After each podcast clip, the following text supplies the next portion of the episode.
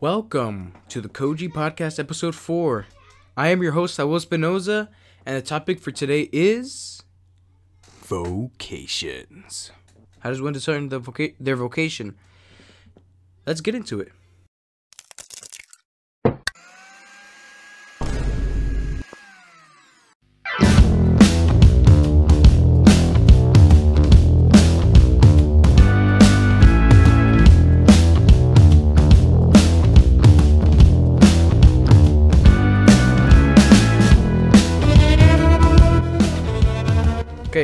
First of all, what is a vocation? There are two the general vocation and the specific vocation. The general vocation is the same for everybody on earth it is to go to heaven and be with God forever, uh, sh- sharing in His happiness and His grace and glory. Uh, the second one uh, being the specific vocation, which varies between each and every person. It is the specific path to heaven chosen by God for you. So, what are the vocations? Well, uh, the the vocations are the married life, priesthood, and religious life. Uh, now, how do we discern our vocation? Well, first, humility, right? True humility expects God's help and grace. We need to be humble and accept whatever God's will is for us. Uh, don't be prideful. Um, don't impose our, our will on on God. Rather, we should accept God's will. Um, uh, that's the first step. Be open to the will of God, right? Um, pray every day. Pray every day uh, for the grace to know uh, our vocation because that's the God isn't gonna give what we don't ask for, right? He wants us to be seeking Him, seeking Him, uh, seeking His grace and His will, uh, and grow in the in persevering. We have to persevere to to know our vocation. We also need to be doing penance. Uh, because by doing penance we choose the hard thing the hard choices to give us the choice to choose freely. Our lord says unless we do prayer and penance we will perish. We need both. And uh, yeah just every day asking god to give you the knowledge of your vocation. Um and i think that since re- the religious life is the most surest and holiest way or the holiest and most surest way to heaven that should be the first uh, vocation to investigate right? So first we would investigate the religious life and if we find out it's not for us then we go on to the next vocation to investigate. Um because even though it's the surest and the holiest way or the surest and the fastest way it it's not the fa- it's not the best choice for everyone. God gave us different graces and different uh paths for us to go. Um and remember that our vocation is just to help us to go to heaven and bring others with us ultimately. Um and just remember unless you know your vocation already then you should be investigating the religious life so it'd be better not to date yet if you're, you know, in the beginning stages. Don't date uh, because that beauty and attractiveness of marriage can often blind you from the religious life because the religious life isn't that attractive. E- and it could the like dating is it gives you an experience of that beauty and attractiveness. So we need to first look into religious life. It's not if it's not for us, then we could go into dating or you know stuff like that. Recording, I mean, um, which will probably be another podcast for a different for a later video. Um, yeah, but just remember, but this whole time that you're doing all this, uh, go to a good priest. Um, uh, ask him for tips and advice on how to find your vocation. He'll, um, if he's a good spiritual director, he'll be trying to find out more about you to know what you know your f- faults and your virtues are. He'll help you to to find out uh, what's your ver- what's your vocation. I mean, uh, because and God will give him the grace to help you in that. Um. So yeah, go to a good priest and yeah, to for spiritual direction. Um. And we got to remember that in in every vocation there's certain qualifications. There's physical qualifications, so we should be able to do the work required in the vocations.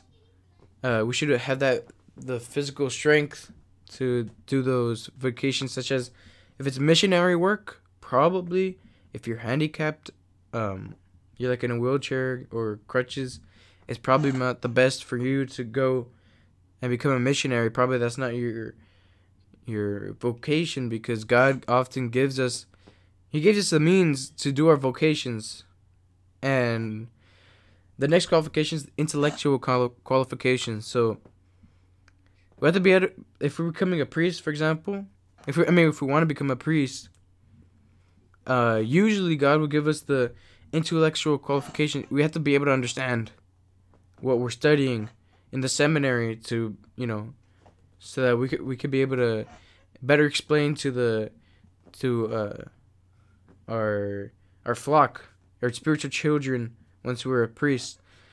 Um, we also have to have the moral qualifications, which we should be able to live habitually in the state of grace. And we, you know, follow to the best of our ability the teachings of the church, natural law, and um, later on, if we become a priest, you know, and we didn't have, we weren't living it habitually in the state of grace, and we're committing acts of impurity, morally sinful ones, that could uh, lead us to commit graver sin, uh, very grave sins and scan and scandals when we become a priest. So we should already be probably in the illuminative stage. I think uh, St. Thomas Aquinas talks about that the uh, a person that wants to become a priest should already be in the illuminative stage of the spiritual life, which I'll get into I'll get into that in the next podcast. Um, and also, we shouldn't have emotional disorders such as, you know, same sex attraction. You know, to get into the religious life. Um, I mean, I mean, sorry, into the priesthood, and probably the religious life because if you're a guy and you like other guys, then it probably is not good for you to go to a monastery where there's only guys, you know, or for a priest, you know that that's where all these scandals come from. These people infiltrated the church, and the seminaries weren't asking about their, you know, if they had these disorders of same-sex attraction or these tendencies, um, and these scandals happened, you know, and it gave a, you know, it gives a bad reputation to the, to the church when these these the clergy are are doing committing these grave grievous sins.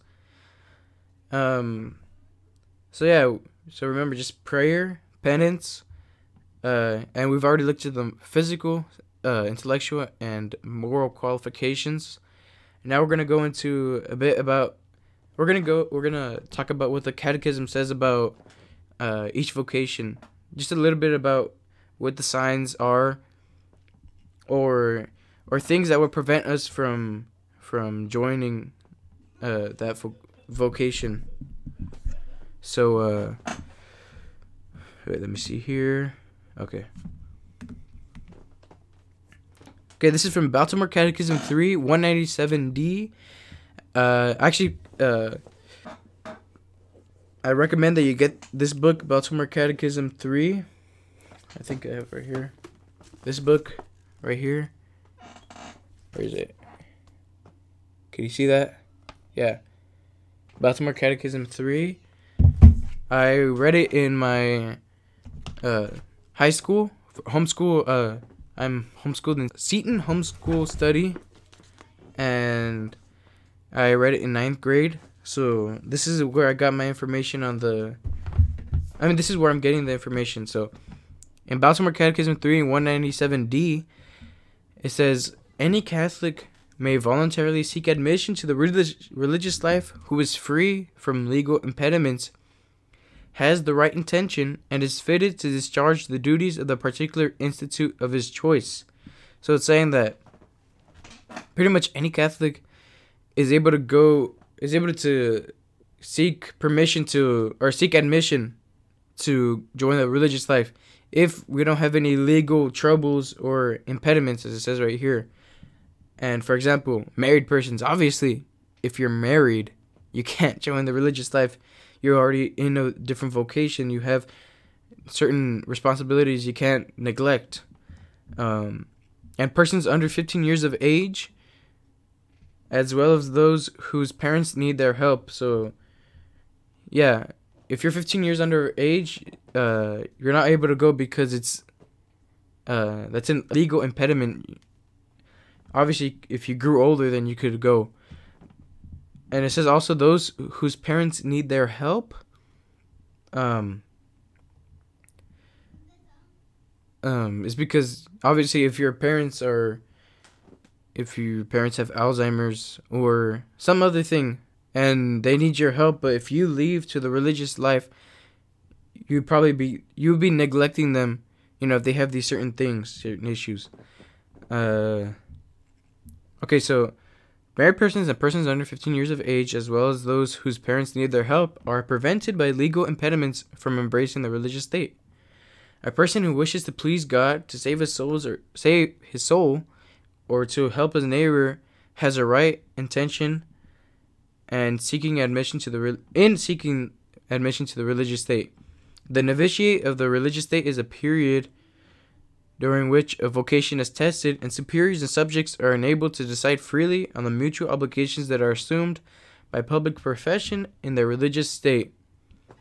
So what it is saying here that when you're uh, in in the novitiate stage of the religious life, that means that you're not into it completely. You're just testing uh, whether this is for you or not. And the superiors or you are able to decide whether it's not for you. I, mean, like, I mean, the superiors can't force you to stay, but what I mean is that, um, they're able to tell you that it's not for you. So you would have, they're able to tell you to, to that it's not for you and you, you have to go. But you can decide if you're gonna stay or go. Um, because sometimes we feel calling to these to this vocation, but it's not really for us, you know? Maybe God is calling us to do something else, or maybe God wanted us to go to the novitiate stage just to learn something that will help us in our in a late in a vocation, in our true vocation, which might be marriage or priesthood or whatever. By profession, members of the religious life publicly assume the obligations of their states through the vows of poverty, chastity, and obedience. These obligations are assumed for a definite period of time or for life. Okay.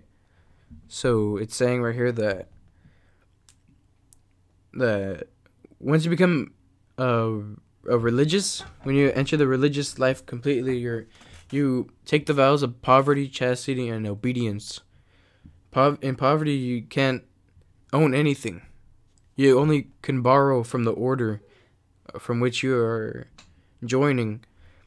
Like if they, you see a a religious person, a religious like a monk or a yeah a monk or a nun or something like that, and they have a car.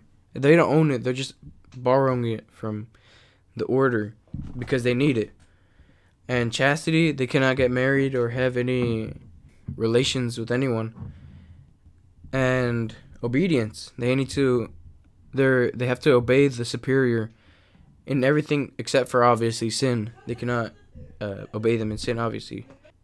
Uh, in the religious life, you know, all these things will help you know just by how you are right now. If you see that your qualifications, physically, men, uh, intellectually, and morally, if you if you feel usually God gives us these qualifications if He wants us to go into a certain vocation, and we can see that you know, um, if you're not smart enough to to understand all the studies the of the in the seminary, then obviously maybe I mean, but maybe you're not called to it because there was Saint John Vianney, and he wasn't the brightest uh student out there in the priesthood, but he was certainly called to a vocation to the priesthood, and he answered that call, and he he was called to persevere, especially in the studies of Latin, because he had a trouble in Latin, and maybe we can also uh,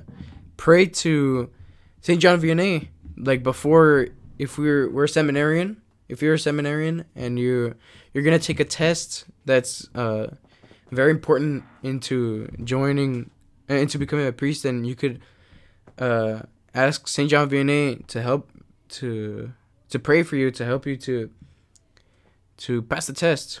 You know.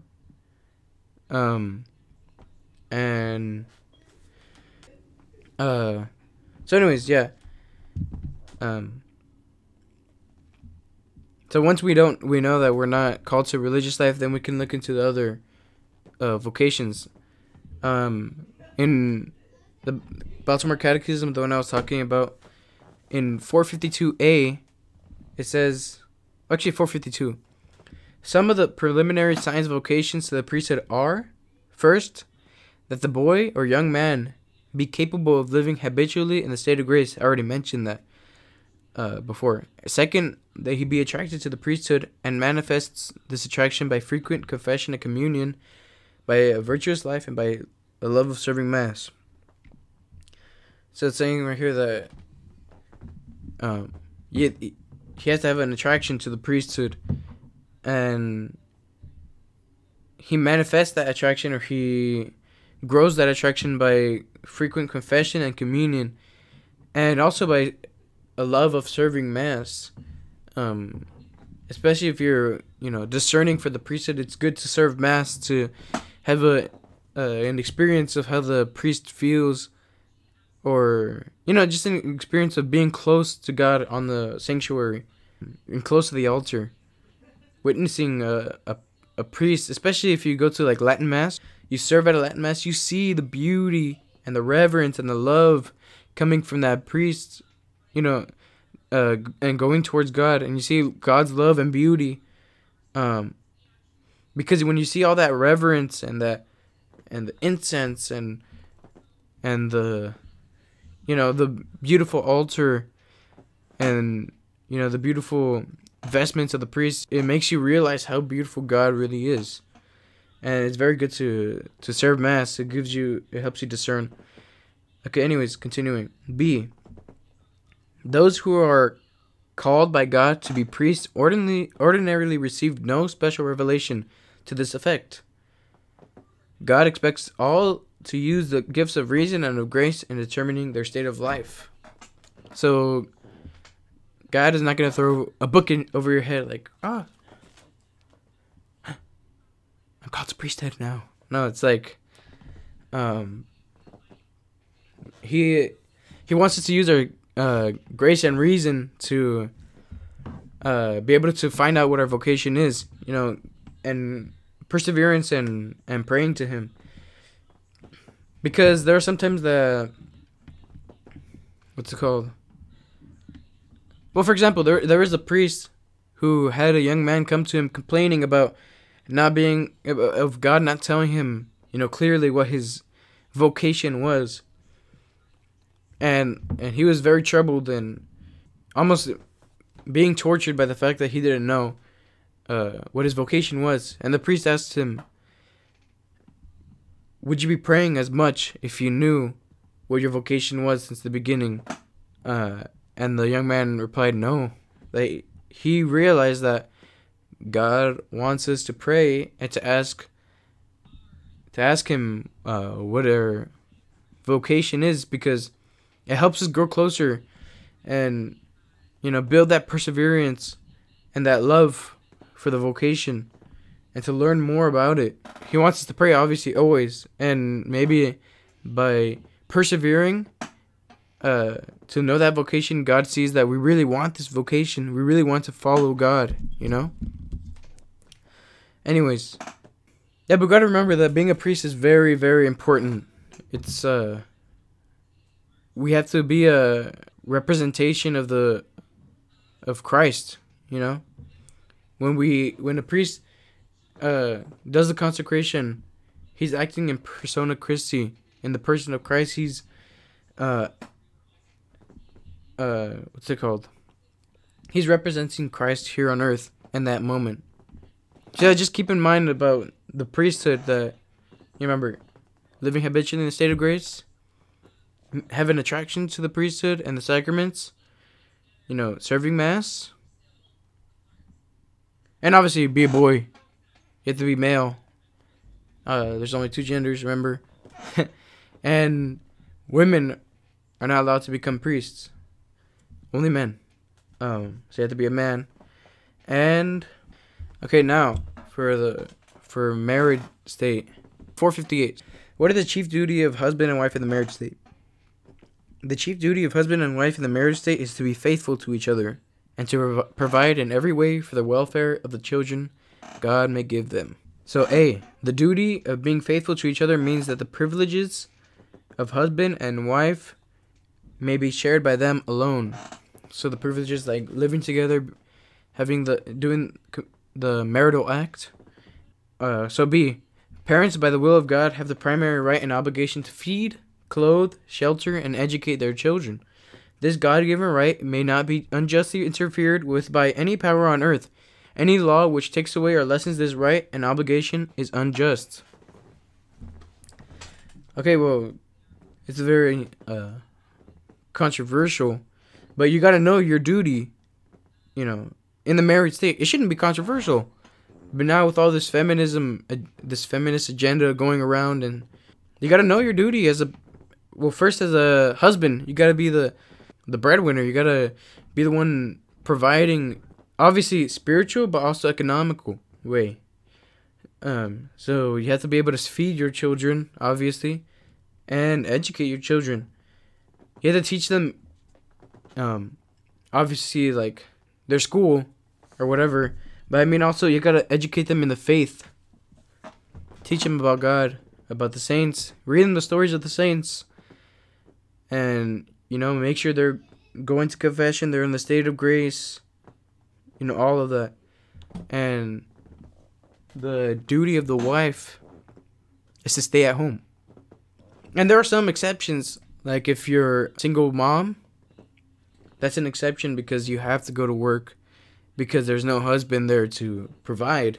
So you have to go to work, but that doesn't mean it's still good for the child, you know, and it's hard to when you, you know, it's hard to hear that and say that because it's true, it's still going to affect affect the child in a way. They need their dad. And they need you in the house. But obviously it's an exception because there's no other way or else it can't, you know, can't feed you or anything. Uh yeah, the, I'm gonna have a podcast in the future about feminism for sure, and masculinity and the duties of wife and husband. Um, so yeah, women have they have to stay home and take care of their children. They can't be going to work. Uh, they have to stay home and make sure their children are doing you know the right things. Um, and especially nowadays, like to educate your children, it's better to to homeschool because now in the in the public school. I mean, now right now there's all this COVID stuff and the public schools are closed, but and it's online. I'm not sure how it is online, but I'm pretty sure it's still the same. They're not teaching your kids good stuff, you know. They're giving them the sex education and the and also also the quality of the education is not good.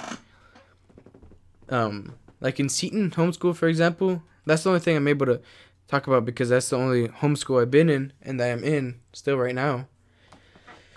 Um, they make you work your butt off, you know, in essays and and in math and you know you got to work hard in in Seton, but it's worth it. You're actually learning things and especially the religion, man. The religion is awesome in here. In here, and also, uh, they made me read one, uh, Baltimore Catechism one, uh, two times, and Baltimore Catechism two. They made me read read it three times because I had to read it once a year. So when I was in fourth grade, they made me read it, uh, once, and then fifth grade another time, and then sixth grade, Baltimore Catechism two. Seventh grade, they made me read it again. And eighth grade, they made me read it again. And now I did, I read Baltimore Catechism 3 um, in ninth grade uh, last year. I read it. Well, actually, no, the beginning of this year, I read it. Um, right now, I'm, 10th, I'm in 10th grade. They make you memorize answers to questions uh, concerning the faith and morals. It's very good. You should. I recommend Seton Home Study School to uh, every parent because now the, the educational system in the public schools is horrible. And private schools. And catholic schools. You know that's that's shameful. It should be like the best in the catholic schools. But it's probably even worse you know? Um because they're probably giving bad theology in there. So i recommend you know seton home study school. It's very good. Anyways, so yeah, parent, husband, you go to work, uh, and be the the strong, religious, good Catholic man, and the good example for your children, and take your kids out to the park. You know, whenever you have time, go take your kid. Uh, you know, whenever you're you're talking to him, you know, talk talk to him about about God or about you know, manly things, manly virtues. Take them to job, to your job, or you know, if you can. Sometimes you can't. You know, go take him to to to work out or something like that. You know. Um, and for the mom, you gotta be at the home, at the home. If you want the the best for your children, you gotta be at the home. And you're gonna make mistakes, but it's gonna get better along the way um, it's gonna be hard because many many people are gonna criticize you for deciding to stay home and for having ch- a lot of children and stuff like that. Um, so yeah, those are the duties of the parents. Ultimately, to take your children to heaven. That's that's the ultimate end. That's what it's all about. You know, all of our vocations to take ourselves and others to God. Um, you know, and what did the saints say about vocations? Saint Alphonsus says that it is not wise to tell your parents of your religious vocation because a lot of times parents can interfere interfere with uh, your vocation because a lot of times they're thinking about their temporal welfare you know which is natural it's gonna you know it's just natural for them to want you to stay with them you know for forever almost at home but, you know, we gotta fly from the nest at one point. Like, for example, St. Gerard, he had to run away from his home. I'm not sure if his parents were against it or something, but he ran away from home to join the religious life. Uh, specifically, the Redemptorists. Uh, when he was crawling out of the window to run away, his mom saw him and asked him why he was going or where he was going, and he said that he was going away to be a saint which is you know which is exactly what it is. Uh to follow your vocation is become a saint. And we can't let anyone stop that. Even our own parents which is you know can be you know it's a very hard situation when it's your parents that are uh, stopping you from becoming from going to the vocation you wanted. Like st thomas aquinas had to go against his his mom's wishes, his parents' wishes, and he became a Dominican priest because he knew that was for him. That was his vocation. God had revealed it to him. He knew it.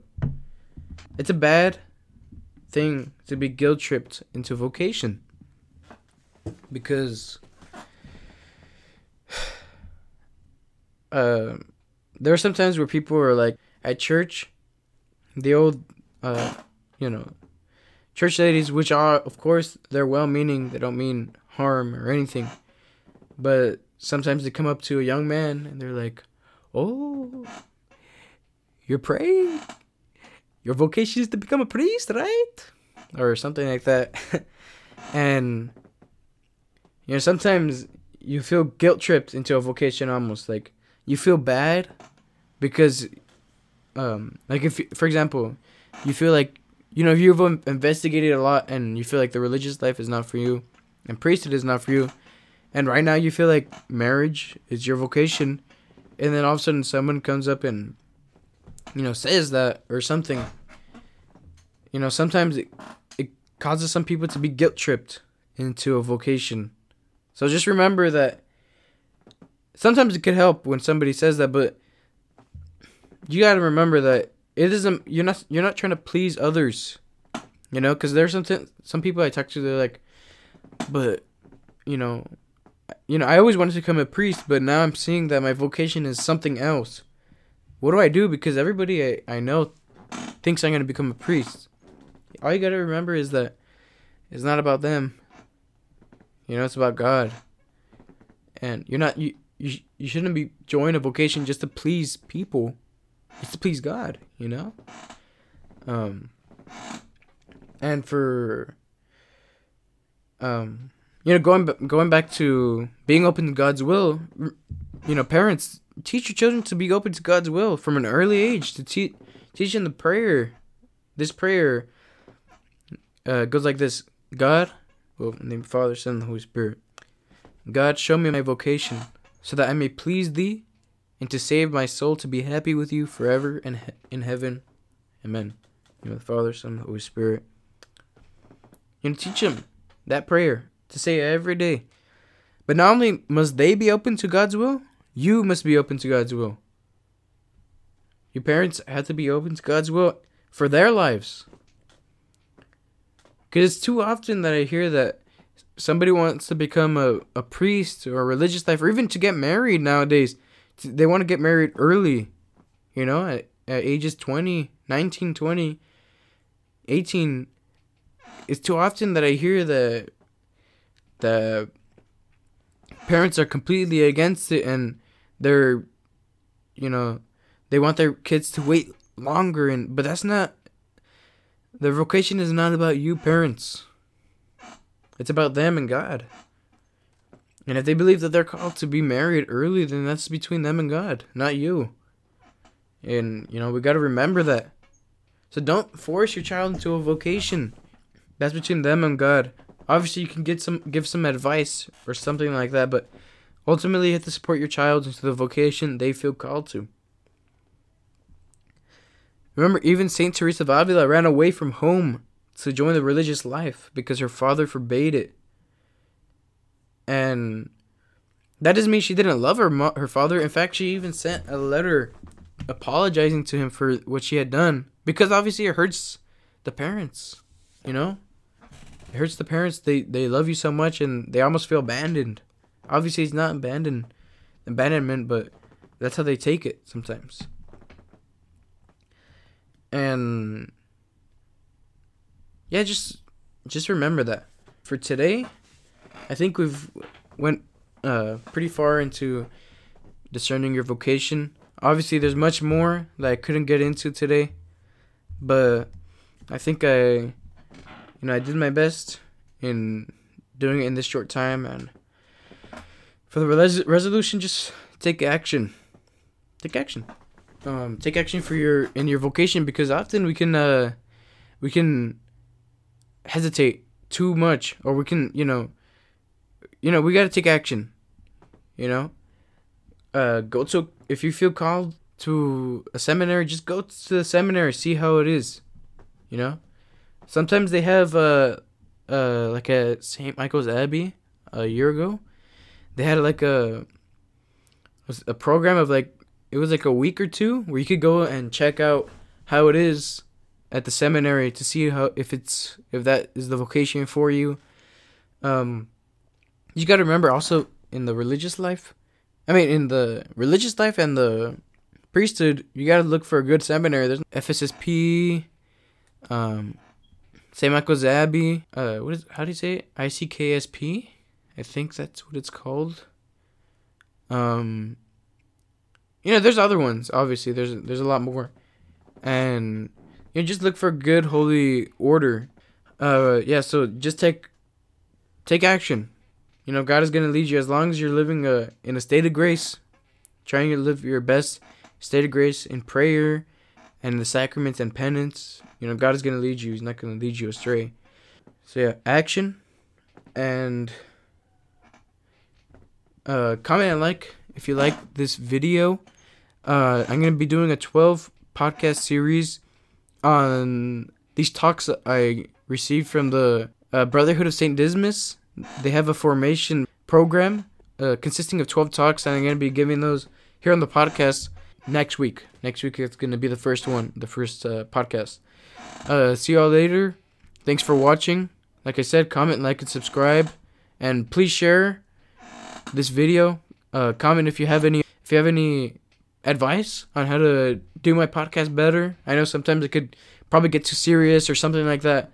Um, so yeah, give me an advice or you know tell me what I could do better. Tell me what I do good at, and also give me topics that I could talk about in future podcasts. Thank you for watching, and see you next time. If you like this episode and want to see our beautiful, handsome faces, then go to our YouTube channel, Koji Fruits, where you can see us in HD perfection. See you next time.